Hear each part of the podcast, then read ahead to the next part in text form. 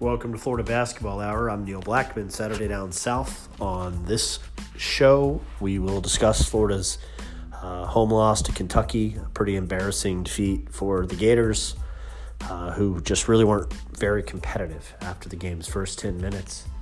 Um, really tough loss, chance to bounce back against Ole Miss. We'll preview the Ole Miss game, and then we'll have a pretty lengthy discussion around minute forty of the podcast uh, about the current state of the program and kind of what we think about, uh, you know, where things are right now, um, even given the, the obviously uh, terrible and unfortunate situation with Keyontae Johnson. Uh, you know, everything has to be evaluated, and, and we hope that we present a fair uh, accounting of, of that. So thanks, everybody, for listening. Remember to give us ratings on uh, iTunes, Apple.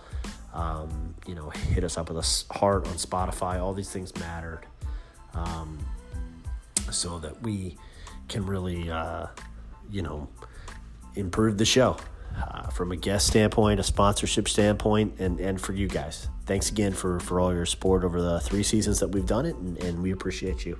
Enjoy.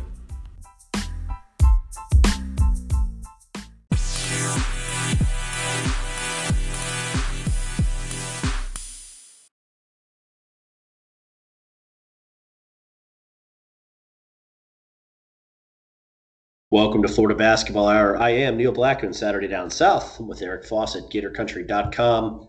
Eric, quad three home loss last night to Kentucky, uh, a team that had a six-game losing streak for the first time in ninety-four years at that program. And um, really kind of like Florida got up ten five, and then the net broke. And from there, it was just like a Kentucky swarm. Yeah, I mean, Neil, uh, you were at the game. Um, I was not. I feel like that's probably the best way for us ever to analysis is these opportunities where I'm watching the broadcast and, and you're in the building. And, you know, before the podcast, I was thinking, uh, or before this game, I should say, I was going to say, hey, Neil, I'm going to be able to ask Neil, what was the vibe like going to a game? What was the atmosphere like? Um, I'll ask you that just briefly, though I know this was a pretty anomalous type of game. Um, but I also, the way we can kind of tie this in is something that sometimes you can sense when you're there at a game versus watching on the broadcast is um, you can really kind of feel where the feel where the game starts to slip away, feel the moment that um, that concern and uh, really sets in. So I'll ask you that, Neil, like briefly, what was kind of the atmosphere like of being at a game? And also, uh, when did you kind of feel like like the Gators were in trouble? Because sometimes, yeah, you just sense that so much more when you're in the room. So I thought there were – so let's do the let's do them in order. Vibe at the game, uh, very good um, in in the lineups portion, uh, you know, kind of surreal because of, like, all the cardboard cutouts and just the lack of, of people, but full. Uh, you couldn't, like, move around and switch seats based on what was available. Like, all the all the seats that they sold – Uh, were sold. Um, there were no ticket windows open. It was a sellout, uh, and people showed up. Uh, with that said, um, you know, and, and then Florida started fast, and that was good. Uh, after the net broke, the vibe was increasingly dismayed, and as always is the case when you play Kentucky, there were a, a smattering of Kentucky fans. They became very loud with the Go Big Blue chants uh, that you could hear from the rafters. Um, and so that that's kind of the answer to that question. It was it was interesting. It was an interesting experience being there in person. My first uh, game as a fan during a pandemic. Pretty interesting. And second question, I, I really felt like at two spots. Um I think the first one is Florida fights to get a twenty nineteen lead. And I thought that uh, Kentucky um, went on a little five oh run where they really stifled Florida defensively. And I started thinking, you know, man, Florida's really struggling to score. You know, one of their baskets in that stretch was a contested Tyree Appleby step back rainbow three that I thought, wow, that's not the best shot, but it went in. Uh, and then the other one was a Duruji triple, um, which was the last one he made, even though he kept firing them away uh, with with with aplomb in the second half. Um, that was one spot. The second spot was I thought Florida ran a nice set to start the second half, and Tyree Appleby misses a bunny. Kentucky comes down, and, like, it's just so easy for them to score. Florida answers with a bucket on another good possession. And then I think Kentucky went fast in transition, and they had the ball in the basket in, like, seconds, and we're back up eight. And I thought, oh, if, if Florida's going to defend like this, you know, this game's over. And before, really almost before I finished processing that, it was basically the worst four minutes of basketball that, that I have seen in the Mike White era. Um, and I think I think by the media timeout, Florida was down fifteen points in a game that was a six game, six point game at halftime. Well, and there have been points this season and points last season where Florida's offense has been so good that you've almost thought, hey, like down fifteen with some time left. I mean, it's not, uh, you know, not unreasonable to think the Gators could come back. They've got some shot makers like Tyree Appleby and Tre Mann and, and Noah Locke. Maybe they hit a couple threes and, and make things go. But, man, I, I've got to say, at uh, this kind of given circumstance, like you said, given the way that they were defending and given the way that their offense wasn't really flowing, it, it did feel uh, pretty helpless. And I think you probably hit the nail on the head there when, when you said this was as that was as rough of a stretch as as Um, as you've seen. And, and I mean, one, one thing I will say is there's a, lo- a lot of people that said, oh, you know, when the when the net broke and there was that huge, um, huge break, that's when things really, you know, kind of turned for Florida and, and ruined their momentum, to which I would say maybe. But Florida comes out of that break with a lineup of Tre Mann, um, Noah Locke, uh, Osayo Osifo, Scotty Lewis, and Omar Payne. Um, a lineup that entered the game with a minus fifty-four net rating, um, which is just like, that's just a ridiculous number. They they'd only played like four or five minutes together, um, but that went very, but those minutes went very, very poorly. So when things were going well and then there was a break, it certainly wasn't a fatigue thing. Um, I, I don't know why Florida went to a lineup with Osayo Osifo and Omar Payne in the front court and Noah Locke coming in that early. Um, I, I just thought that was such a bizarre decision, and predictably, Um, so I, I, I tweeted out right before the podcast, um, got a shout out Pivot, Pivot Analysis, which is uh, an analytics tool I use. Um, they just keep adding really, really good stuff. And one of the things that they've added um, is something called shift analysis. And it's essentially, imagine a linear line that for the entire forty minutes of the game, you can go, uh, you, you can look at every lineup combination. The Gators use it at any point and say, how did that lineup combination do before that lineup combination um, switched? Um, so anyways, um, that lineup comes in, Noah Locke, Tre Mann, Scotty Lewis, uh, Omar Payne, Osayo Osifo, a lineup that had played briefly in past games and went very, very, very poorly. Um, they came in, uh, went, went very poorly. Um, they were minus five in, in less than two minutes. Um, then they go to uh, Niels Lane, Tre Mann, Noah Locke, Ca- Colin Castleton, Anthony Duruji. Um, they don't score. And then they go back to uh, Tre Mann, Tyree Appleby, Noah Locke, Anthony Duruji, Colin Castleton. And predictably, that lineup does well because it's done well in the past. Um, so they go up three in the next two minutes, and um, then Florida starts to bring it back. So so again, sometimes I just look at these these lineup decisions that Florida does, and it's just like, you know, they put in a lineup that has performed very poorly against, and then they put them in against Kentucky starters. I mean, how did how did you think that was going to go? Um, it went bad. They go to another lineup that's kind of mismatched. Um, some some younger players, uh, not as many ball movers. Um, it doesn't go particularly well. I mean, not not shocking. Um, and then you go back to a lineup that has done really well, and it goes it, it goes well. Like, I mean, I, I don't want to look at it through a lens of of, of maybe that simply, but but again, like. I, I don't know what I'm missing here, Neil, but but I just I I, I no one can be shocked that you throw to Osayo Osifo and and and Noah Locke and Omar Payne against Kentucky starters and and and it goes poorly. Like I, I don't know how you can be shocked by that. So I'll tell you something that's that's interesting at the at the game that echoes those sentiments. There is a gentleman. Okay, so the way it works, most almost all the season ticket holders have had to move um, because of the social distancing guidelines. So none of us have. I sh- shouldn't say none. The bulk of us do not have our normal seats. Um, like I went from the middle section of the almost midcourt, uh, low in in the you know first level to to like behind a basket, uh, but like not where I'm obstructed by the glass. Um, and you know I don't mind it over there; it's fine.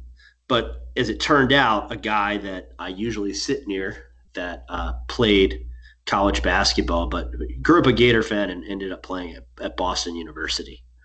Um, and he sits about four seats down from me normally and is a guy I talk to sometimes before games. He's a listener to the pod, so shout out uh, to you, Chris. But um, Chris came over after the Osifo lineup and said, I think I'm going to get out of here pretty soon. He said, I just have no idea why that kid is on the floor. Um, and, like, it's harsh, uh, okay, but, you know, it really didn't make a ton of sense. And you saw just the fact that he's just not not ready offensively, even remotely, to contribute. I mean, Kentucky saw what he did on one shot and then backed off of him. He had another drive where he, you know, I guess in junior college maybe he could attack the closeout the way he did, and that was fine. But after attacking the closeout, like, Kentucky converged quickly, and I think he was stunned by, like, the fact that, you know, a high-level Power Five team would attack, would be able to converge on attacking a closeout quickly. And you know what I'm talking about, Eric? And he got stuck in the mm. air. And then I don't know if he tried to duck down a pass, but whatever he did, it was way too late, and it led to a transition basket, like, almost immediately uh, the other direction. And I thought that was a worse moment, really, than the pump fake, think about the two-point mid-range jump shot, and then take a terrible two-point mid-range jump shot. Um, you know, that to me, like, every player that's a freshman in college does that. But the fact that, like, you could just see that game speed-wise, even what he was really strong at doing in junior college with the ball, he wasn't ready to do um, against Kentucky. And I just don't understand why he's on the floor when you know – that you're having defensive issues, Eric. You cannot play four on five offensively.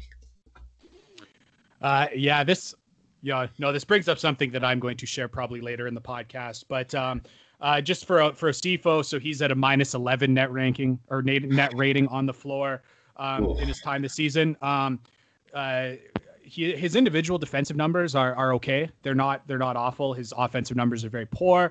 Um, I don't think he's unplayable per se. Like, I don't think he's someone who you need to staple to the bench, though I'm not, you know, a huge fan, which is, um, you know, I, I really am not trying to say, like, I, I told you so. But I mean, I've spent many times on the podcast um, and writing just saying, like, and I watched every minute he played in junior college. And I said, wow, I, I don't think I don't think he's ready for this, you guys. And so far, I would say that that seems to be the case, though. I mean, hey, plenty of time for him to uh, uh, to continue to acclimatize to the college game. But um Uh, again, I just I just have to wonder, like, wh- why did you have to pull him pull him into the game when you did? And also, Omar Payne got a lot more run than I thought he maybe should have in this game. Um, and once again, he came in early too. So I'm I'm not just trying to bag on Osayo Osifo here. Um, it, just uh, just some of those decisions lineup wise um, just really shocked me, and I thought kind of put the Gators behind the eight ball. Um, and uh, and that's one of the things that, that hurt, and I and I feel like is a little bit of the, the theme of the last couple of games is that I just don't feel like the Gators are are getting most out of their guys, and, and one of those things is is lineups, and one of those things is also uh, play calling, I guess, um, uh, let's say offensively and, and what they're running. So uh, I don't know if we want to get into that, Neil, but uh, what did you how'd you feel about the way uh, Florida ran offense yesterday? Well, it was just very it, it was very erratic. You know, there were plays where you could hear Mike calling out a set. And I don't know if if Tre Mann was waiting for cuts and just dribbling while waiting for cuts up top, or uh, if, you know, I was confused as to what exactly the sets were and whether that was on execution or whether that was on the team not necessarily knowing how to execute what was called, uh, which I guess is execution. So I guess whether that was on Tre Mann or whether, you know, Mike White was just calling plays that we hadn't seen before. Uh, I'm not sure, Eric. Yeah, I thought Florida wasn't ready for. Uh, I, I thought they weren't ready for how Kentucky played defense, and one of the one of the ways that kind of played out was the fact that uh, Kentucky was hedging ball screens, and it caused Florida all kinds of trouble. And before the Kentucky game, um, the other day, I was talking to an S E C assistant, not Kentucky, but we were talking about um, how do you guard the Gators, and I said, I, I told him I was like, hey, uh, you know, the teams are having success pushing Tre Mann back towards the center line and and and hard hedging him uh, and, and taking him off his angles, and uh, Kentucky Kentucky did that. And, you know, as much as I do think part of that is is is Tre Mann needs to come off those screens with a little bit more decisiveness, I also think it's a little bit of a schematic problem. I think that Colin Castleton um, sets the screen and is just hanging out there for too long. I think he needs to explode after he sets yep. those screens towards the hoop, or he can even slip it. Um, slipping against the team that you know is going to hedge is a great way to combat um, hedging defenses. And the other thing too was, so let's say let's say Tre Mann's on the left side of the floor, um, going to his right hand with the pick and roll, and Kentucky hedges it and starts pushing Mann towards the, the, the center of the floor.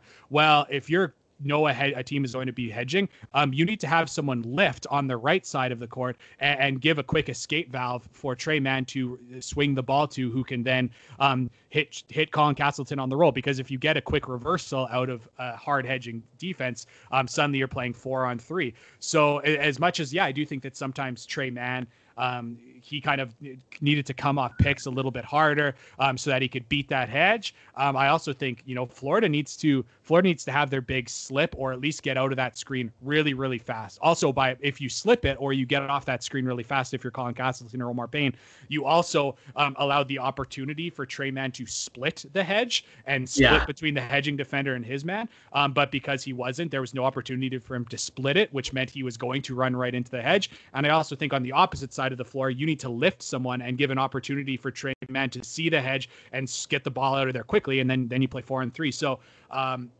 well, that's what I texted I just... you about, right? I, I know I texted you at some point about how he's got to engage hedges and traps as soon as as soon as they engage. Defense engages with two, he's got to move the ball, and oftentimes, you know, if I had one criticism about Tre Mann, who again I thought was Florida's best player uh, in the game, Eric, but but I think by the time he moves the ball, sometimes he's either been pushed too far from the basket. So if the guy's exploded, even if his player explodes through a screen, it's it's really far from the basket. It's a difficult pass. Or he's near half court, or worse, he's in a corner. Um, and, you know, I don't know. They've got to coach him uh, through that and, and do better. Yeah, I, I actually just don't like looking back on some of those plays. Um, I do think that some of it is Tre Mann, but also you've got to have a guy lifting to at least the level of the ball so that when the hedge comes, um, he has a pass out of that. I, I think that Florida was spacing the floor with two guys right at the, like the cor- like almost both in the corner, and therefore mm-hmm. there there just wasn't really an angle for him to get the ball out quick. I, I mean, I'm not I'm not absolving Tre Mann of all blame. There was opportunities sure. where he could have gotten the ball out, um, but I also think there is a little bit of a, a schematic. Um, deficiency with being ready for a team that's going to hedge ball screens, that it just didn't seem like Florida was prepared for it. No, I agree with that. Uh, and, you know, the other thing that bothered me was uh, the, you know, we, I think when fans see too much dribbling, I, I don't know if you saw this on the telecast, and I was going to ask you about it because we, you know, they talked about all this transition basketball, and maybe without Keyontae, you lose one of your best transition pieces. But, um, I think when people think of too much dribbling, they think of Andrew Nimhard dribbling around and probing a defense, right, for angles. They think of half-court offense. I thought Florida dribbled too much last night on their chances and transition. Like, when Florida did rebound the ball, Eric, like, I felt like guys would start to run, but, like, instead of making the next pass, uh, when people are sprinting up the floor and you need to pass the ball to move in transition – and guys were, like, content to run up the floor dribbling the ball. And a defense always going to get back faster that way. Yeah, there's there's a lot of old, you know, older school coaches that that say uh, that's like a hard rule for them that you have to pass the ball over half court. Um, I'm not super into that. Um, there's part of me that, like, I'm a big believer in you dribble until someone stops you in transition if you can get to the middle of the floor. Um, but, yeah, I mean, you look at uh, – You look at how Florida played. They had eight possessions in transition last night. Eight. Um, mm. That is not a lot. Um, that is not a lot of opportunities. And and I I, I think not again it was in it was in it was in Florida's uh it it was in Florida's game plan to to not push it. I mean, you saw earlier in the season when even if Florida got scored on, you saw the way that their their wings sprinted up the floor, and you saw the way Tre Mann cut hard to the ball in the same spot of the floor so that he could get it inbound and push it, and, and that wasn't happening. And and I think that that was a schematic choice. I don't think that was, yeah. um, you know, I don't think it was those guys choosing not to do that. I think that Florida had the game plan not to run. Um, and also, um, I don't often have the, always have the opportunity to do this, but uh, I was listening to uh, to the radio broadcast before the game. And mm. uh, and that was something that, that White actually told uh, Mick Hubert. They were talking. He said, like, hey, you know, like if we if, if we want to, uh, you know, if the opportunity's there, we're we're going to run. Um, if not, we're going to be a little bit more patient. And um, you know what? Like I I'm I am okay with with that mindset, just like as a general basketball um, mindset. But again, I, I I don't just I'm not sure how much of a concerted effort they really they really made to to run last night. And um. Uh, that again, when you're when you're really struggling to score against the team, you're really struggling to score in the half court. I think that's an opportunity where you've got to say, hey, can we really just try to push the ball and try to score before they get set up? Yeah, I mean, that's kind of what I, I just want them to be aggressive. And, you know, to me, when you do have guys that sprint up the floor, you know, pass them the ball, especially like I get your point, like attack the defense until somebody steps up and tries to stop you off the bounce. But when you have fast guys running with Tre Mann, like Scotty Lewis and Tyree Appleby, like there's certainly an argument to be made to to go ahead and pass the ball up past half court when those guys are the ones sprinting down the floor, especially when Tyree is going to be so much better in space against Kentucky than he's going to be in a half court set. And I just didn't feel like Florida did any of that. And by the way, Eric is being very nice and Canadian when he says seven transition possessions is not a lot. Like that. That is a minuscule number of transition opportunities. Well, and uh, for those who want to know, so so yeah, it was eight possessions. They had three turnovers and three points on those. Uh, marvelous. On those, on Just those marvelous. so so again, I mean, some people would look at that and say, well, obviously transition wasn't working for them. Um, that there's a reason they abandoned it, but. Um, uh, Yeah, I, I just think you you look at the way they were they were struggling to score in the half court and say, yeah, you you just you've got to try to do something to uh, to score before they set up. And um, I just I just didn't feel like Florida set up in a particular way where they were uh, they were planning on really making the transition attack uh, a central part of what they were trying to do. Um, so which again, I I'm not someone who like I I would like I'm okay with teams being efficient. However, efficiency comes. There is not one style of basketball that I think you have to play to be good. I know a lot of people think you you have to run. Um, you don't have to. Um, you can be efficient in other ways. But hey, if you're not efficient in other ways, um, trying to push it in transition is something uh, something you should probably try to do. So we're going to do defense now because, well, you know what? We're not going to do defense now because I know you wanted to talk about. Um, the fact that so Florida's sets aren't working, Florida isn't scoring in transition, and then Florida plays a lot of isolation basketball. How did that go for the Gators, Eric? Yeah, isolation basketball. Um, this was uh, this was something that was pretty funny to me on the broadcast. Um, uh, they they they this is something that has happened the last two games on the broadcast. They have said, um, you know, oh well, you know, Florida really wants to move the ball offensively, and like my response to that would be like, do they? And and I'm not trying to be I'm not trying to be facetious. It's just they have isolated more than any team in the country. And last night they called multiple isolations um, for players like Anthony Duruji, who had um. So this is something they ran for uh, uh, Keyontae Johnson a bunch, and they've clearly just like slid slid Anthony Duruji into that role um, where he sets a screen, he catches the ball at the top, and and they space out for him with the, the five man um, ducking in and trying to seal.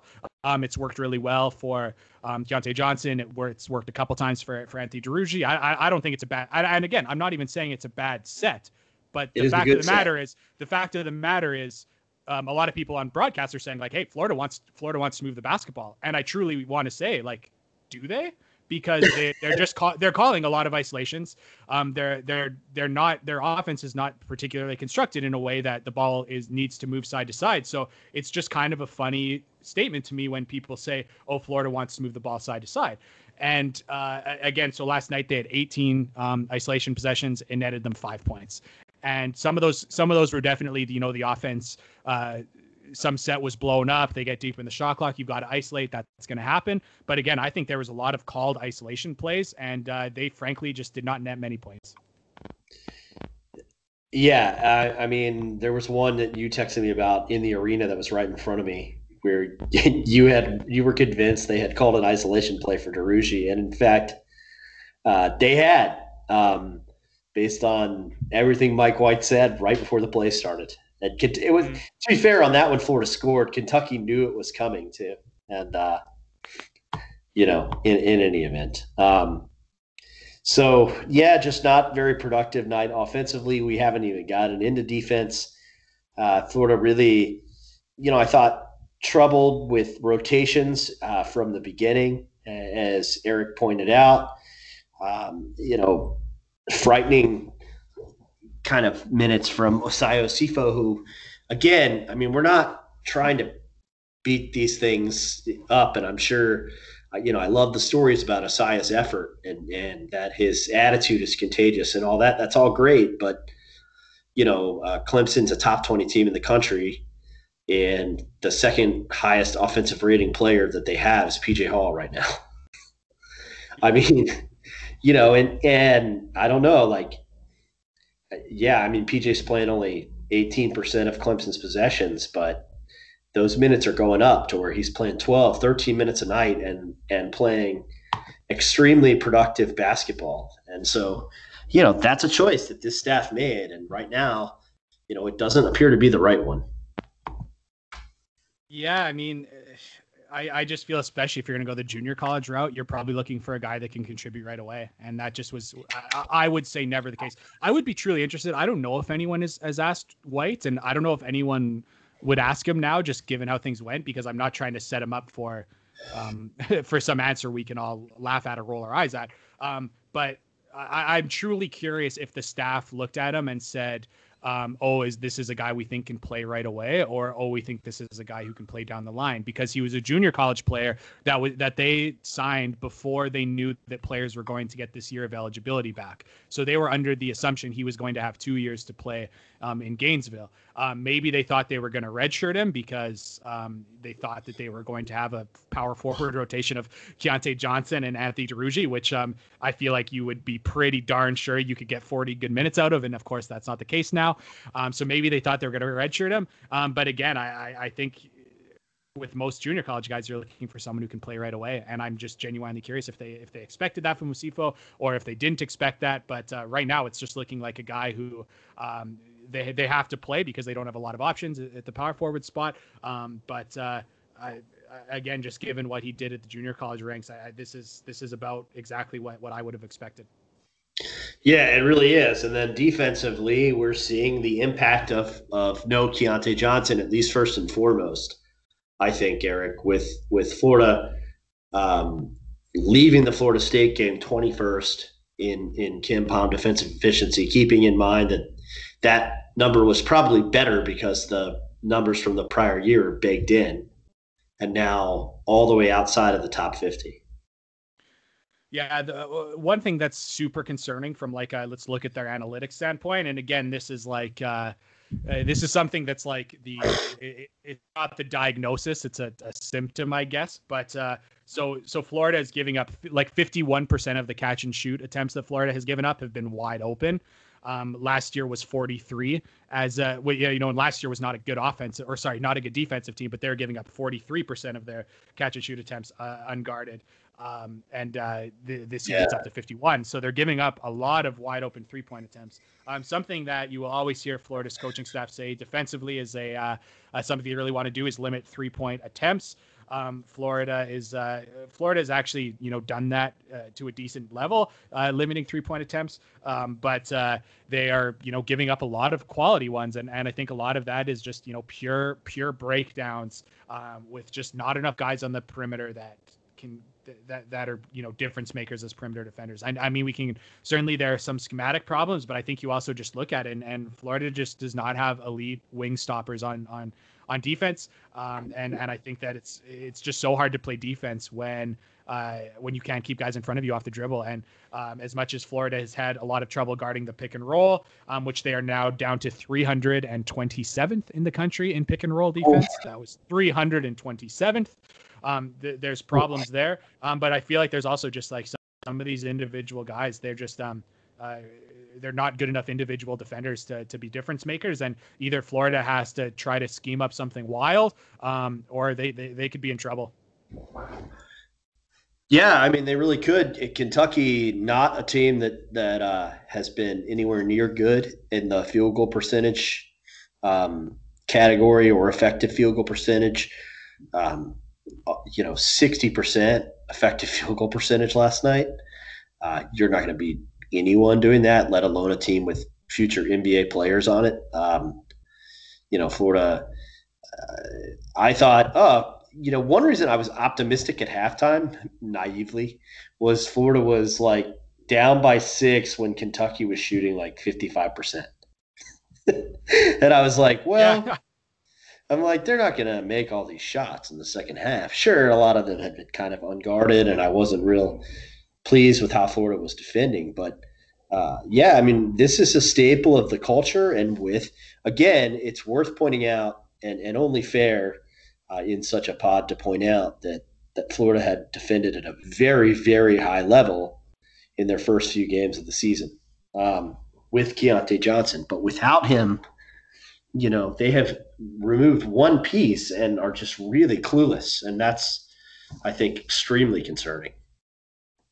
Yeah. I think you've also got to look at, you know, like Boston College, not a very good defensive player or sorry, defense, defense. I'm looking at some other stats while I talk, not a very good yeah. offensive team. You're, you know, you play Army and, and Stetson, um, not great offensive teams. And then you, uh, you know, you, you, you hang in there with L S U, who's a really good offensive team. And that's was yeah. a really good effort, which is um, why I was uh, so much higher. Um, I will have to also just address, you know, I, I Neil, I'm not sure if you're aware of this, but on, uh, on Monday, I went on Stadium and Gale and was pretty positive towards this team coming off uh, two really good games against Vanderbilt and uh. L S U, and suggested that they might get two, two big wins this week. And, uh, Uh, now, plenty of people have pointed out that I, you know, suck at basketball coverage. So just got to acknowledge that. Thank you for everyone who has hung around after hearing me on Stadium Gales and say this team was uh, uh, going to hang in this week. But um, uh, yeah, I mean, uh, the this the, the defensive performance. I, I I just wonder, like, like I said, I don't think that Florida has elite, de- de- especially on their perimeter, elite defensive players. I don't think that they're full of a bunch of bad defensive players. And I know that, like, you and right. me talked last year about, hey, how good of a defender is Noah Locke? You probably thought he was better than I did. Um, you know, we have both been on Scotty Lewis is not as good of a defender as as his perception is. Um, you know, Anthony Duruji is someone I thought was going to come in and, and defend a lot better. Uh, I think Florida has a lot of, you know, decent uh, decent defensive players, but it's just not coming together right now. And and again, something that has come through on the broadcast, and I'm sure was five times as, as, as loud last night, was Scotty Lewis screaming at guys defensively after Florida broke down and like fa- had to foul or gave up an and one or barely tipped a ball out of bounds. Um, the, uh, against Alabama, that was uh, Colin Castleton who was yelling that stuff out. Um, it, I, again, I, I see that happening, and it's like, hey, that's I very much like seeing that kind of leadership from from players like Scotty Lewis and, and Colin Castleton. But I, I, I just wonder um, to, to what extent is this players not executing? To what extent is it the, the, scheme, the scheme Florida's coming in with? Um, I'm just, I'm, I'm interested because yeah, whatever it is, it's, it's just not happening right now. So I, you know, as Eric knows, and as some of you who've listened for a while know, I am a defensive coordinator um, for, for a high school team. And I just don't think schematically like Florida, the two things I would immediately fix, and I'll be brief and get Eric's thoughts on them. I think Florida needs to switch less. And uh, honestly, given the way that Colin Castleton competes on the glass, given the way Anthony Duruji competes on the glass, uh, and I know Eric might not be as fond of this second idea, but I might try sort of junk defense types junk defenses with us with several different zones, um, because I just think Florida has a has a terrible problem preventing straight line drives that get into the paint, and then they either get confused in switches, or help side is late, or when help side comes, it frees up open shooters, um, and you know these are like three fairly obvious observer problems. And I think schematically Florida's got to fix that. And then obviously they've got to address the way they're defending pick and rolls. And I think, you know, really they need to go to drop coverage and, and defend them like Vanderbilt does. So those are my very brief thoughts on Florida's defense and what type of schematic adjustments I'd make. Eric, tell me all the reasons I'm wrong about everything. uh, ooh, that, I, I'm not sure. I'm not sure what I disagree with there. I mean, we've always talked about how we think Florida switches too much. Um, I... You know, Neil, I know many people have always texted into the show and, and you know, one of the great hypotheticals in, in, you know, in the modern age is what would happen if a Neil Blackman coached team played against an Eric Fawcett coached high school basketball team. Um, I can tell you this, if you're playing an Eric Fawcett coached basketball team, you are going to see junk defenses. Um, I, you know, I coach at a school with three hundred kids. Um, we play in the the largest division in our city, so schools of two, three, four thousand kids. Um, I am used to scheming up junk defenses, and I love them. And I think that when you look at some groups of players, like like again at this at this point, I think you've got to look at Florida's team and say, uh, with the individual defensive players we have, is there is there a chance that we can be a good man-to-man defensive team? And I, I, you know, maybe they can be good. I just don't think they can be great. And I think if you can look up and down the roster and say, oh, no, I just we do not have the, the group that can be a great man-to-man defensive team, you have got to look in other directions. So um, I am a big believer in junk defenses. And, and it just seems like, too, like even if you're just a Florida fan and you just watch Gators games, how many times over the last couple of years has Florida played a team like um, like Ole Miss or Texas A and M, and Florida comes out and they're they're up by ten at the half? And in the second half, those teams come out in, in some kind of zone defense you're not expecting, and they steal a couple possessions that way and, and go plus five or plus six.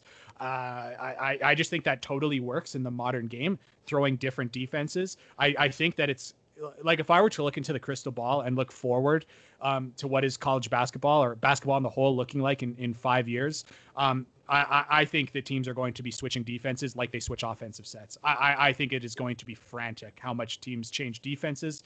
I think that's the evolution of the game. You're starting to see it now a little bit. I think it is going to get cranked up to one hundred. And um, so so changing defenses, uh, possession to possession, changing zone looks within a possession, um, that is the future of college, of college basketball. Um, so I am all for it. And, you know, drop coverage, that's another thing. You look, you look um, – college basketball follows the N B A. Um, the N B A, you see so much drop coverage. Um, the teams that we see run it in in uh, in the college basketball really well, like Juwan Howard, um, like you mentioned, like Stackhouse at, at Vanderbilt. It's the N B A guys that are bringing it to the to the college game, and I just really like it. I, I really like how um, you can you can guard a lot of the pull up three attempts from from all these ball handlers in college that are looking to uh, to get to their pull up three off pick and rolls. I like that it's um, prioritizing walling off at the rim and, and eliminating layup attempts. Um, and I love that it encourages um, floaters and mid-range pull-ups, um, which are the worst shots in basketball, and the, the the shots that college players are so much more prone to taking than than at any other level. So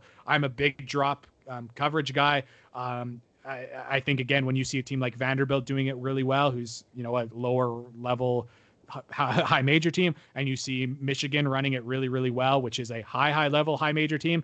Um, I, I, I just, I, yeah, I just, I, I, th- I think it's a, I think it's a great way to play pick and roll defense. And uh, um, again, when you're three hundred twenty-seventh in the country in pick and roll defense, um, I'm not uh, sure what you have to lose by, by switching to something that also, I will say, I don't think the drop coverage is difficult to, to implement, because again, lots of the time you're going two for two, you're not engaging.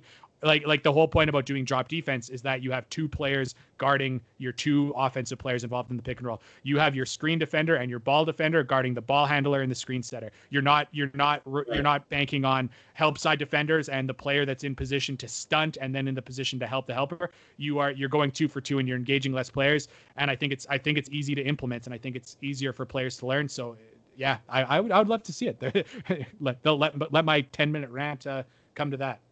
No, I mean, I like it. I just, those are kind of the ideas I had. And, you know, as a, we do teach pack line defenses wherever I've gone. And I think that they're, I think it's a good defensive system, but I also think like when you're struggling to play, now Florida isn't a pack line defense. It's, it's kind of a hybrid uh, man to man, but, but Mike has shown that he's willing to, to switch kind of the style of the zone within a possession. Um, You know, why not switch up zone defenses, especially with this team, which I do think competes on the on the on on the offensive well. They compete on the glass on both sides of the ball. So, you know, the biggest question always in a zone defense is, are we going to be able to rebound out of it? And and Florida, I think, can. They have the players to rebound out of it. Um, so it just seems like something that they want to do, because the switching stuff is just getting clobbered um, without um, Keyontae. Uh, c- counterpoint, um, yeah. Florida is two hundred twenty-fourth in the country in defensive rebounding. Um, how can it get that much worse by going into a zone? Um, sure. I mean, that, you know, that, that that's kind of my take is it's, it's one thing if like you, like, like uh, you said, I do think that Florida's players compete on the glass. I don't like, once again, we talked toughness last podcast. I don't think it's an effort problem. I don't think it's a toughness problem. Um, I think you're, I think Florida's getting, just getting so scrambled that guys are out of position when shots go up, and, and it's tough to box out when you're yeah. already scrambling in rotation. So I, I see the fact that Florida isn't a good defensive rebounding team right now. Um, anyway, so I, I kind of feel like, hey, what's, what's there, what's there to lose if you go from being the two hundred twenty-fourth uh, defensive rebounding team to two hundred sixty-fourth? How much of a difference does that make? I, I, I mean, cup. May, that's only a couple possessions, but uh, you might gain it with the way that you're going to defend. And sorry, you also alluded to something that I thought was pretty interesting.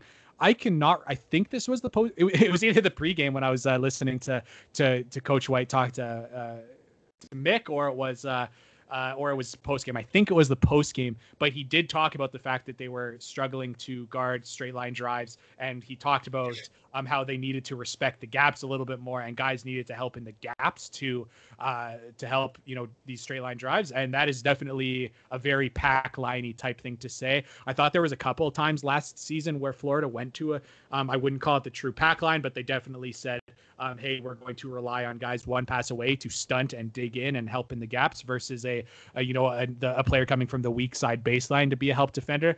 Um, so after Florida, you know, has another game where they struggle to guard drives, I am interested to see if they try to pack it in a little bit more um, yeah. and try to help the gaps that way. Um, of course, that might mean giving up some more catch and shoot threes, which uh, Florida's coaching staff doesn't really want to do. That's just what you're going to have to give up in the pack line.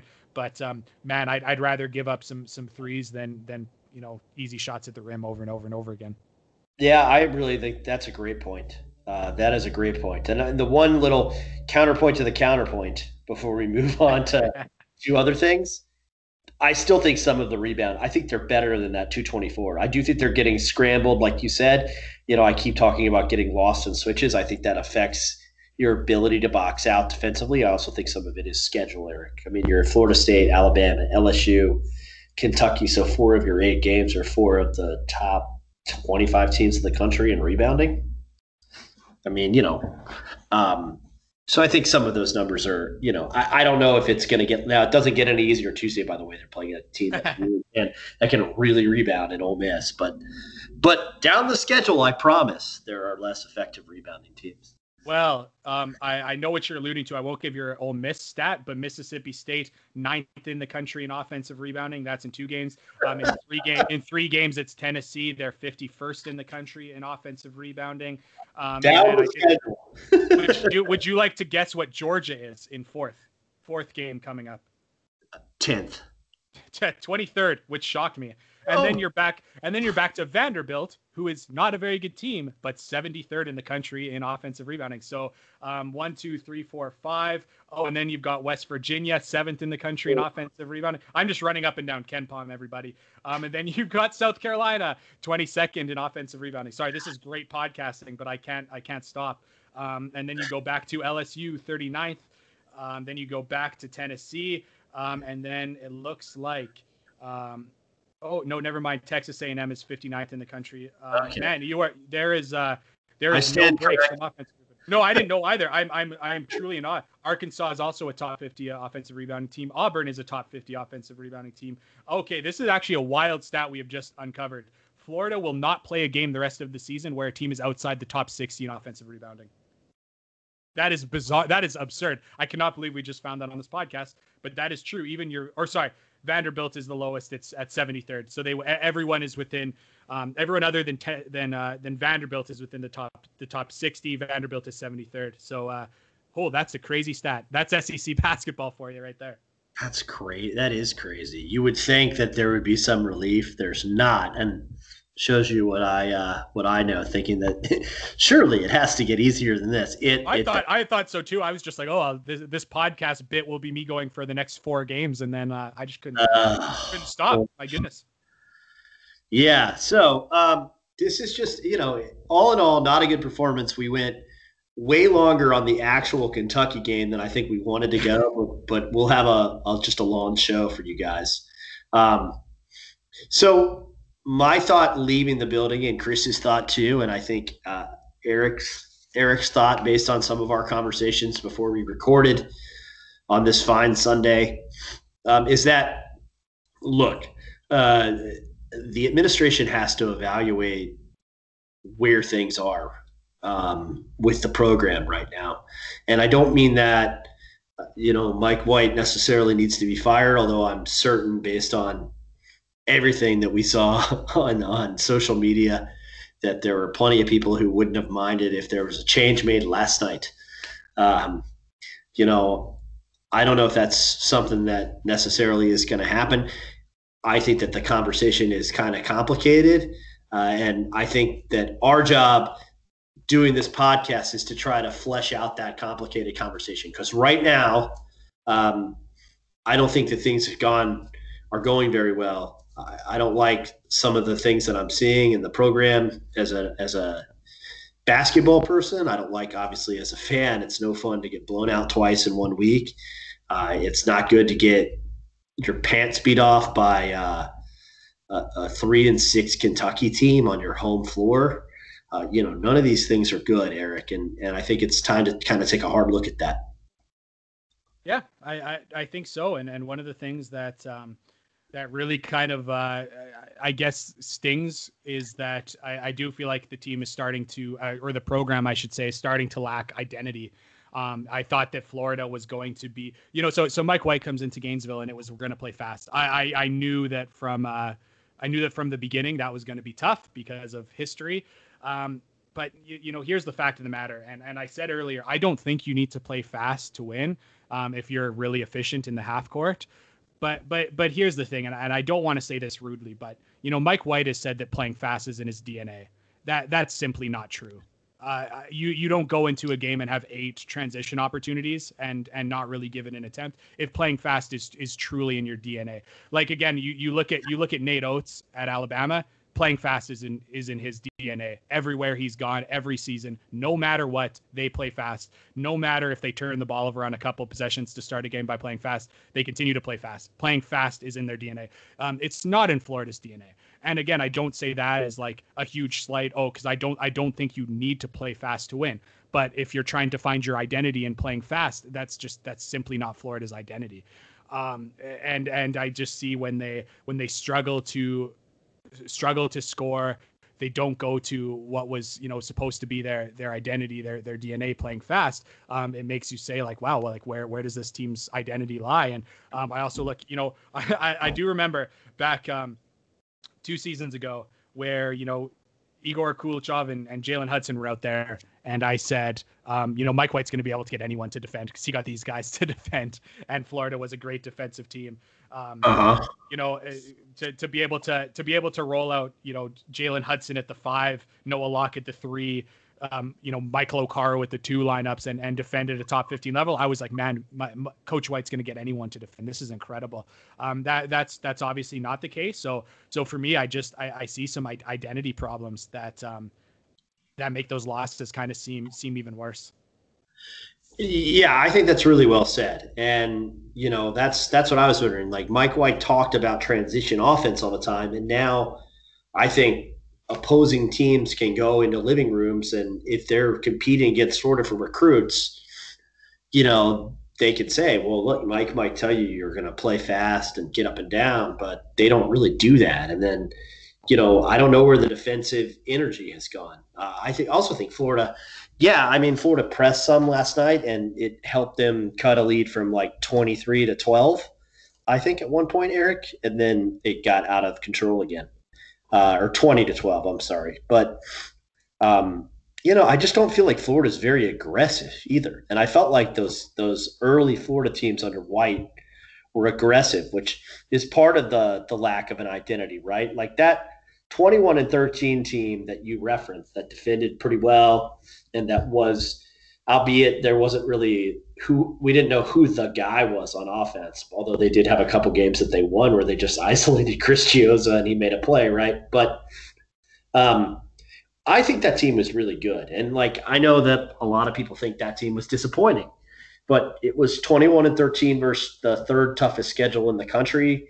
And it had, they won more quadrant one games than anybody in college basketball, yeah, entering the N C A A tournament. And essentially I thought they were snake bit. They got over aggressive with their schedule, Eric, got kind of a rough placement seed wise and lost a, a great game to Texas Tech in the second round.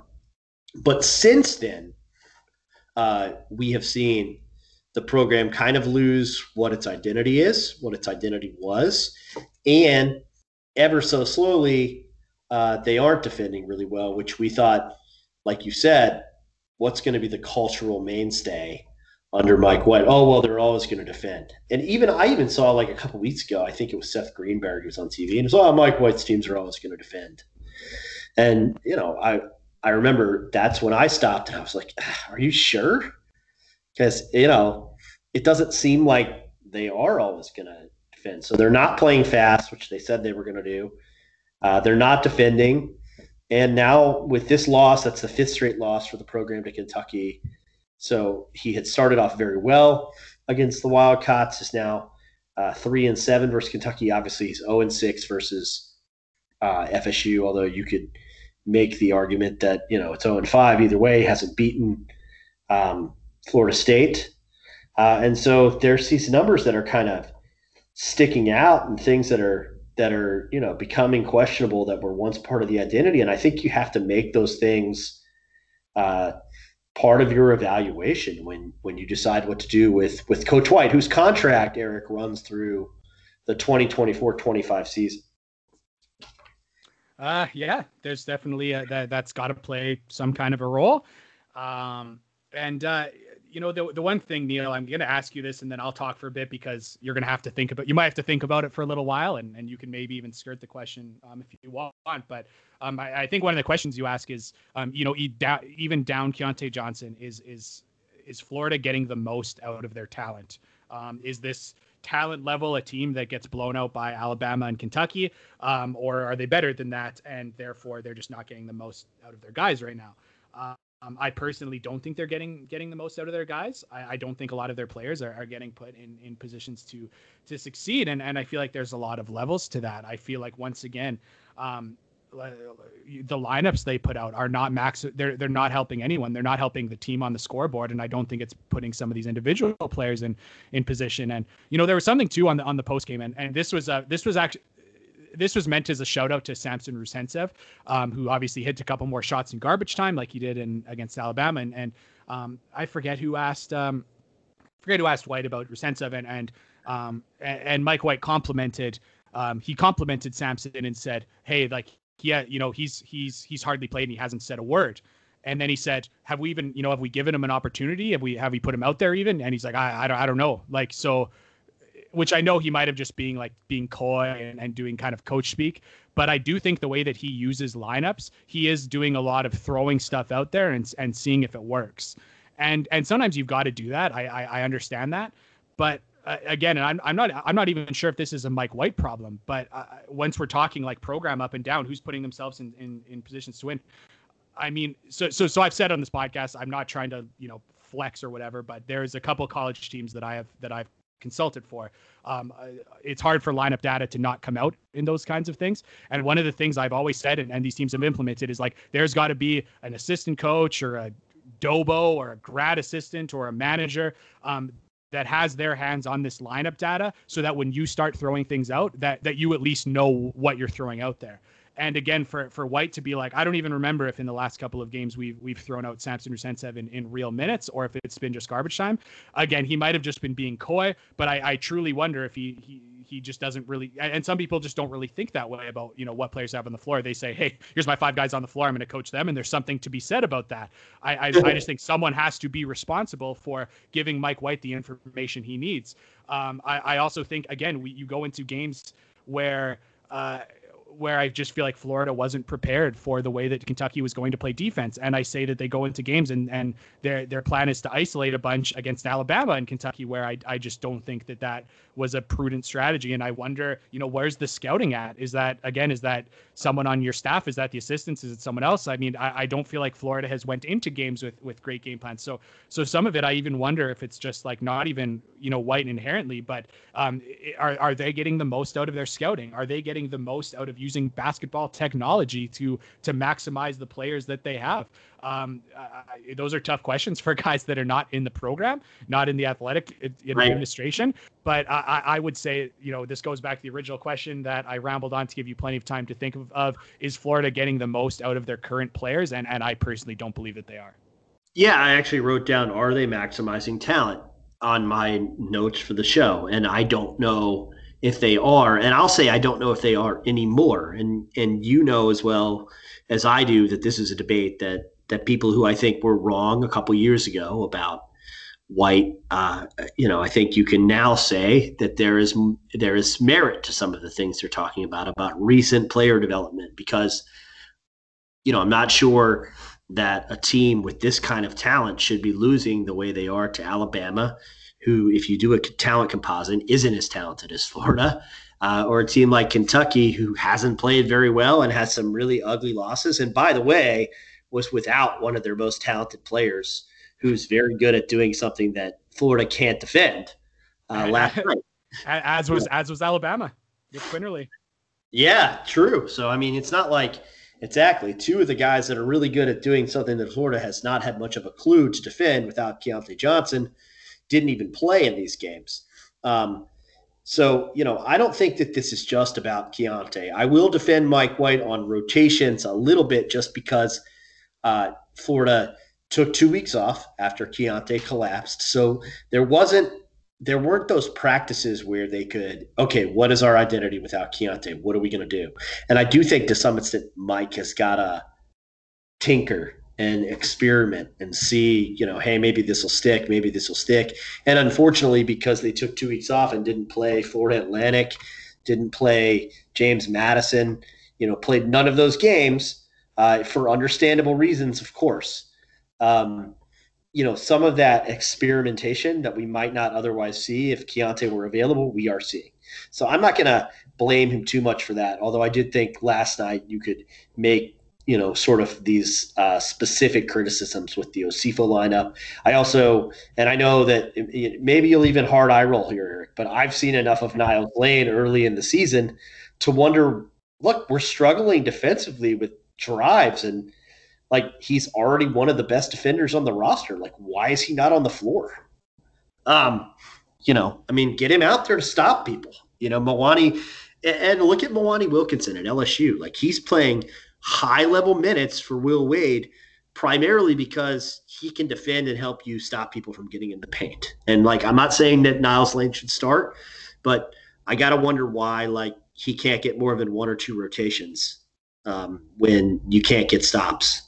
Like, that's just curious to me. So I think you can make specific criticisms while also understanding that Florida naturally is trying to figure out what exactly their identity is without Keyontae Johnson after taking a couple weeks off from practice. But, you know, that still doesn't explain like, this defense shouldn't fall off a cliff uh, the way it has without Keyontae, and it's still too talented uh, to – to be struggling this much. And the last point on my rant, which I'll flip to you, is they also already flipped the roster. Like the idea that, you know, they weren't assembled to play the way that quote unquote is in Mike White's D N A, that project started after Florida went twenty and sixteen. And, you know, look, an argument I made at the time was a lot of programs would feel very fortunate to flip their whole roster after getting to the second round of the N C A A tournament, right? Um, Like, wow, most teams don't do that unless they go, you know, thirteen and twenty and miss the postseason altogether.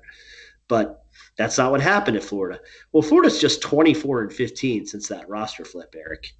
And that was after landing the best grad transfer in the country last year. Uh, so, I mean, they're twenty-four and fifteen. Obviously, they challenged themselves schedule-wise, but that's not much of an improvement record-wise from the twenty and sixteen thing that precipitated the roster flip. So are things stagnant? Uh, you know, I think you could make a very strong argument that they are, and I think the administration has to consider that. Yeah, it's uh, it's it's it's an interesting point. And again, I think so many people think of of coaching and say like, oh, either the coach is at a certain level, so he stays, or he gets to a, a certain level that's um, – that's too poor, and then then you fire him. I mean, and that's obviously a lot of the what we see in, in college sports. But I think in a lot of ways, it's um, college coaching is going to be like, hey, it's not necessarily, oh, we think this guy is, is awful. It's like, hey, let's look to see who's on the free agent market and, and, and can we improve? And and that's kind of how how I might see things going if the season doesn't doesn't flip. Is I, I don't know if it's going to be Scott Strickland saying like, no, an, an absolute change needs to be made. But I, I, I feel like he might be saying like, hey, you know, these these, you know, uh, famous coaching, you know, search firms or or agents, do you say like, hey, who who could we get if if uh, we were to move on? And that might kind of inform the decision more than like a hard, oh, we don't feel like, you know, this is reaching the standard. But um, it, it's hard. I, I've got to say, like, I, I like even as I, you know, said those few sentences there, it still just feels feels weird coming out of my mouth. Like I, I I'm I'm not very. This is one element of covering college sports that I'm not very good at. Um, I, yeah. I feel like it's very tough to talk about um, to talk about things like like this. And um, again, I still look at Florida's schedule and I say like, hey, like, you know, we're going to know a lot more after this week. And I'm and that's not me punting and saying I don't want to deliver a take on the matter.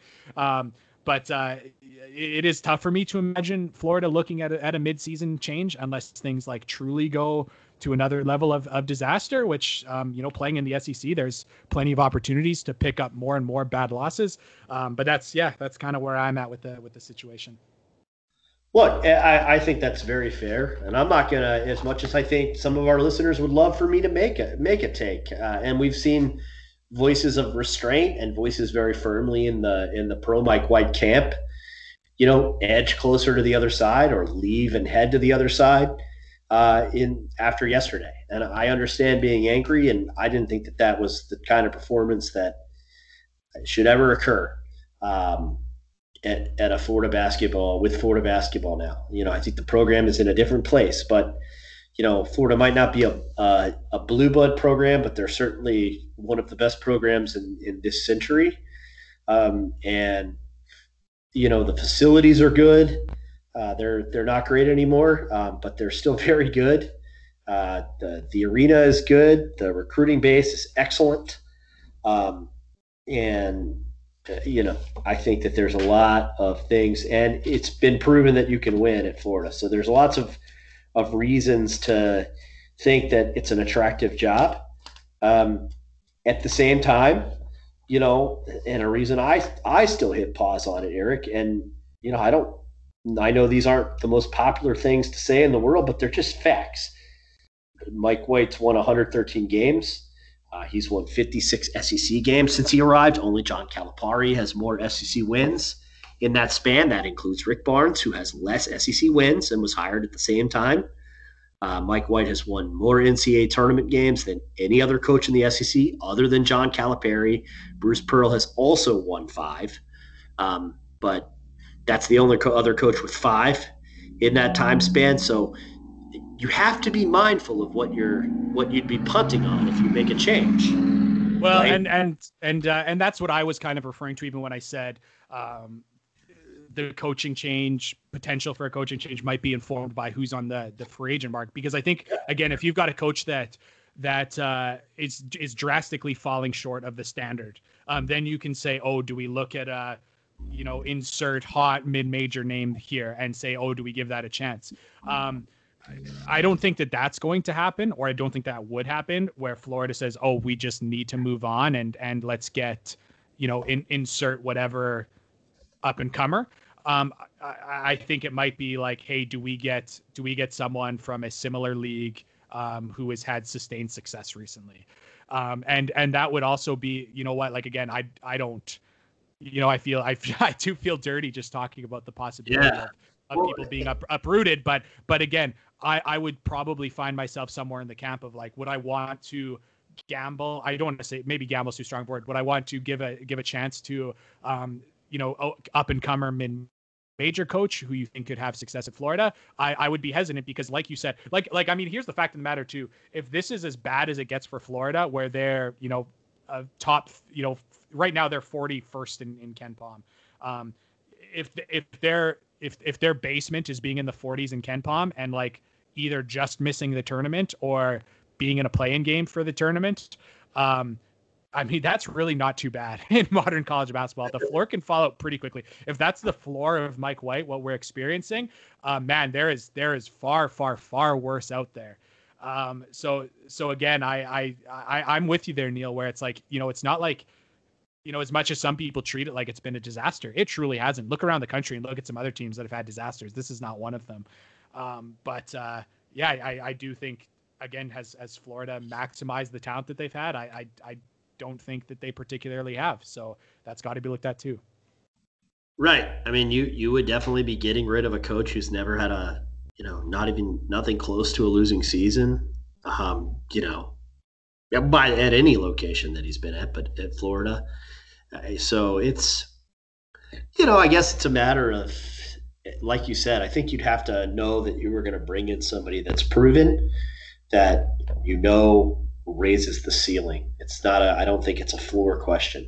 You know, I, I, it's hard to imagine Florida bottoming out uh, under Mike White.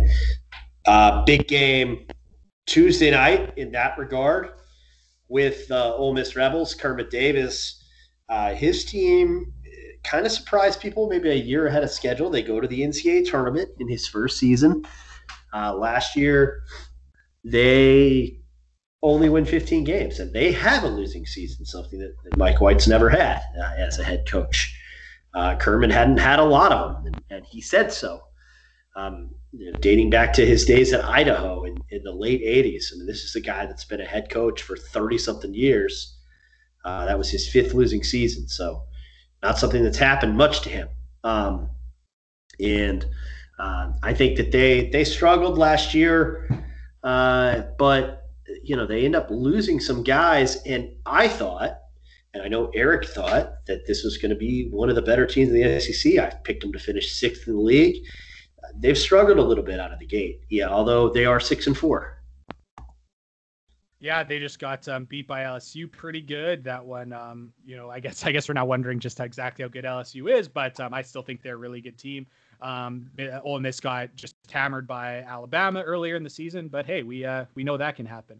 Um, their defense is, is really good. Their defensive numbers are, are really solid, no matter what uh, what kind of metric you you look at. Um, but I think for them, it's it's been the problem is has been their offense. Um, uh, so for Florida, who is just like desperately trying to get some stops defensively, um, this will be an interesting one. But uh, something that, you know, we can remember is um, last season, um, Florida just hammers um, Mississippi in uh, in Florida. They get a really big win in front of, you know, me and my wife at a, at a rare game in Gainesville. And then um, they meet for a second time. Big adjustments from Kermit Davis, and and they just they, they dominate Florida. So, um, so something that uh, something that could be tough uh, against the Gators, who have uh, you know p- playing a coach who has kind of uh, the last time they met really knew how to attack Florida's ball screen defense, um, which is the, again is you know we spent so long on this podcast last year talking about how bad Florida's pick and roll defense was at times. Uh, well, this year it's it's a lot worse. So I I see Ole Miss as a team that can really uh, attack that. Um, They use uh, they use pick and rolls a ton on over thirty percent of their possessions. So uh, Florida's going to have to be prepared to guard pick and rolls. It's going to come at them on every possession. It is. I think one thing Florida can do is get into some trapping and, and play that thirteen zone that they've uh, played quite a bit um, under under White. We've seen a little less of it this year, but I think you know maybe that that zone that kind of morphs back into man, back off some shooters a little bit. Uh, force Ole Miss's guards to make plays. Uh, you know, that that's was a bit of what it looks like L S U did. Uh, Ole Miss turned the ball twenty over twenty times against L S U. Uh, had only eleven assists, um, which is far. That's even fewer assists than. Oh no, it's not. It's one more assist than the Gators had against Kentucky. So, uh, but but it's not very good.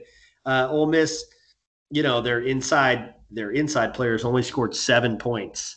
Uh, their best two inside scorers uh, from a percentage standpoint scored seven points um, against L S U. Those are uh, Romello White, the grad transfer um, from Arizona State, who is an interesting player, that, and uh, then K J Buffin, who uh, is kind of a poor man's Chuma Akeke, I guess. Um, what? That's a funny. I, I, That, no, no, that's fair. But I, I mean, the one thing that just really I, I just find pretty bizarre is is the play of uh, Devontae Shuler, who I think is a lot better than he's shown. He had two points against L S U. Um, I, he wasn't very good against Auburn, and I, I expected big things from him. And uh, he beat up on a bunch of uh, non-conference uh, mid-major teams. Um, but once uh, once the S E C plays come, he has not been very good. But uh, you know what, what? One thing I think is hilarious too. I don't know if, if you've seen it, Neil, but uh, uh, you you know the story that was going around um, last year about when when John Morant really broke out, and obviously Zion was Zion. Um, and it came out that um, that Zion Williamson and and John Morant played on the same A A U team. And um, they were together, and someone asked them, um, oh, like, which which one of you is the better player on that A A U team? And they kind of both looked at each other and then were like, well, uh, Devontae Shuler was the best player on, on that A A U team. And uh, I thought that was pretty funny because as much as, you know, people talk about the fact that those two were on the same team, Devontae Shuler was also on that A A U team back in the day. And apparently he was the best one. Um, I guess he's a little bit older than those guys. So so maybe that's why. But uh, yeah, I, I kind of uh, maybe I was thinking about that interview going into the season when I was like, oh, yeah, like, you know, Terrence Davis was such a good guard for them. Brian Tyree was such a good guard for them. And um, kind of playing second fiddle to those guys throughout has been Devontae Shuler. And as a senior, I thought he was going to be the next one of those guys, um, but he has, he has not been so far. Yeah, I think that's a great point. The other guy that I think has been a disappointment is uh, Domencio Vaughn, who they expected to be, you know, a guy that would come in and, and hit a lot of perimeter shots. They shot, they're shooting twenty-eight percent from three-point range as a team, um, which really does give some credence to our idea that maybe Florida will pack it in a little bit more uh, Tuesday night. Certainly would hope that they do that and just make ten- make Tennessee, right? Make Ole Miss uh, make threes because, you know, Domencio Vaughn was an all-Metro uh, Atlantic Athletic Conference. Uh, it's all-M A C, uh, M A A C, not the M A C uh, conference player. And just, just goes to show you that that jump from those uh, those conferences, like the one that Tyree Appleby's trying to make, Uh, and has made pretty well. It's not always easy. Vaughn is a guy that they pretty much have stopped playing um, because he just hasn't been able to to make that adjustment, averaging a turnover uh, per every uh, six minutes right now. That's not it's not what you want from a grad transfer senior guard, and he's shooting zero uh, percent from downtown, despite the fact that he came in as a as a forty percent career three-point shooter at Rider. So uh, that's. Gives you a little bit of an idea of, of what's going on there, Eric. They're just having some issues with their guards. And then Matt Morrell, who's a sharpshooter that I know we talked about on our S E C preview, he's only shooting twenty-five percent uh, from deep, playing almost twenty minutes a game. So he hasn't gotten it going out there yet either. Um, and all of that is making them a little bit easier to guard. Yeah, that's uh... – Again, I, I want to be be hesitant because obviously um, Kentucky's been a team that's been pretty easy to guard for most people. And Florida really struggled against, but uh, but yeah, I, I don't really see which which Ole Miss player could could could really really hurt them. Um, Ole Miss is always like I shouldn't say always, but like you see like yeah, R- Romello White, six eight, two thirty. Um, I've always said his name wrong for so many years. I think is it Kadeem C or Kadeem Sai is how it, it looks. But it's, it's Kadeem um, Sai. Yeah, it is Sai. Okay, so so I mean, you know, he's a really thin. Uh, he's he's bulked up a little bit, but but he looks pretty thin. But yeah, there, there's never been that like massive size on the inside. So um, for the Gators, who have given up a lot of points on the interior recently, I think they've got to hope that they um, you know don't do that against against Ole Miss. Uh, but uh, but again, I look at I look at Ole Miss, who's been um, been a really really solid. solid defensive team. Um, they'll mix in some zone that's been really, really effective for them. Kind of a two three that'll that'll match up a little bit. Um, so uh, they and they've been really good in their in their zone, and they, they go to it very. Uh, which I this is again this kind of goes back to our time before. I'm a big fan of this where like um, they'll like they'll go to they'll go to a zone. And then they'll have two or three good possessions. And then the other team calls a timeout, presumably to figure out the zone. And then coming out of the timeout, they'll just go to man. Like they'll be like, hey, I know you just spent that whole um, that whole timeout trying to figure out how to get, attack our zone defense. We're just going to go back to man. Then they go back to man for a couple minutes, and then they go back to the zone, and then hope that whatever they forgot to to drop against their their zone, hopefully everyone forgot that. So I, I, again, I just I love that kind of in-game adjustments. I love being able to switch between defenses, and and Florida is probably going to see a little bit of it because uh, uh, yeah, that's what they've been doing so far. Yeah, a guy that told me, um, you know, a guy that. that I thought was was pretty good. Um, and I talked to Ronnie Hamilton, one of their assistants, and he said, you know, yeah, you're absolutely right. He's got a little Keyontae in him is uh, Luis Rodriguez, who's a, a six six, two hundred twenty pound uh, sophomore, missed a lot of last season. He broke his foot. Um, and, you know, I think he's just an excellent, uh, tough defender. But the one thing that impresses me is the way that, you know, he can get in the paint, he can draw contact. His his stat lines are impressive. He's you know averaging nine a game and seven rebounds, but he's also averaging three assists and two steals and a block. Like, I mean, that's stuff in the stat sheet. Uh, I really think he's a player that's going to give Florida some problems.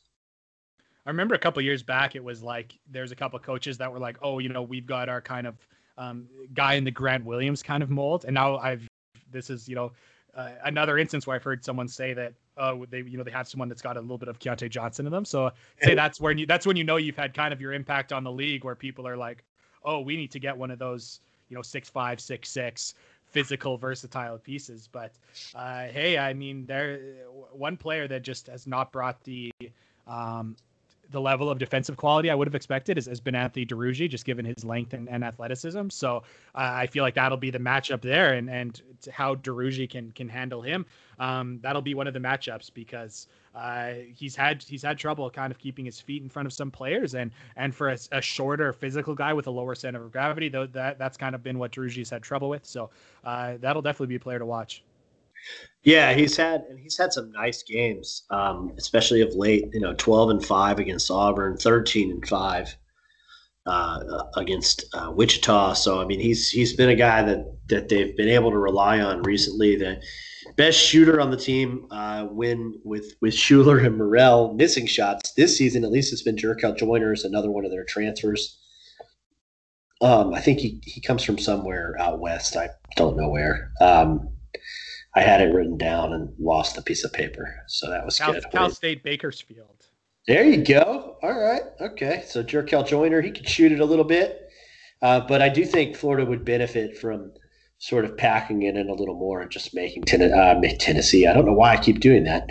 Making Ole Miss uh, make some jump shots, but it's a big one for the Gators. Ole Miss one and two in the league. Uh, obviously, Florida at two and two. Um, by no means, you know, is all hope lost, uh, but certainly a big week for Florida, with a chance to play uh, the Rebs at home and then travel to Miss State, who is off to kind of a surprising three and one start in the league. But I do think, you know, you gotta, you're Florida, you gotta take things one game at a time. What's one thing you hope to see for sure uh, Tuesday night? Uh, I I think. Do I hope to see? Um, You know, my, my mind first went to, I hope that they can play defense at a much higher level, but I, I kind of that that's coming coming off what they have done the last couple of games. I think it's maybe unrealistic to expect a big defensive jump in one game. But one thing I, I do think you can get a lot better on is is um, offensively, um, especially just in what, what sets do you call and, and how crisp can you get get through them. So um, one thing I really hope to see is is just Florida playing a lot more connected and um, with uh, with kind of a more unified vision offensively. Makes sense to me. I think, uh, yeah, I mean, I just want to see is sort of going to continue to to rely on all this isolation, because I'm not sure that that this is exactly the opponent to uh, to do that to as well. And then the other one is, I you know, we kind of teased it earlier, but the one thing you can't do against Ole Miss is let them rout you on the offensive glass. They're a very, very good offensive rebounding team. Florida's got to compete on the glass. That would be my uh, – if I have a Jimmy Dykes catchphrase for this game, which should make you all grimace, Uh, it would be compete on the glass, because I think that's the that's the recipe for an Ole Miss win. Oh, it's it's it's true, and and, and again, to me, I don't think that this team is lacked for for effort or, or toughness. I, I, no. I just think you get you get scrambled on defense, you get caught in some switches where it's Florida's smalls boxing out other teams' bigs. Um, so yeah, I, I think if Florida plays good first shot defense, they'll be able to rebound better. So I think if we see the, we look up at the, the score sheet and see uh, that Ole Miss has been kept off the offensive glass largely, um, it's gonna be it's gonna be because Florida has played, you know, good first shot defense.